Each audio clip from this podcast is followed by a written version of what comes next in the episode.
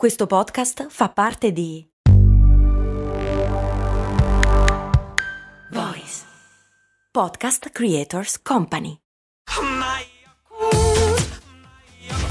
Se a volte ti senti così, ti serve la formula dell'equilibrio. Yakult Balance, 20 miliardi di probiotici LCS più la vitamina D per ossa e muscoli. Un patron che secondo me si è dimenticato di firmare nell'elencone delle domande mi chiede come mai si dice veneziano per quello che non vuole mai passare la palla?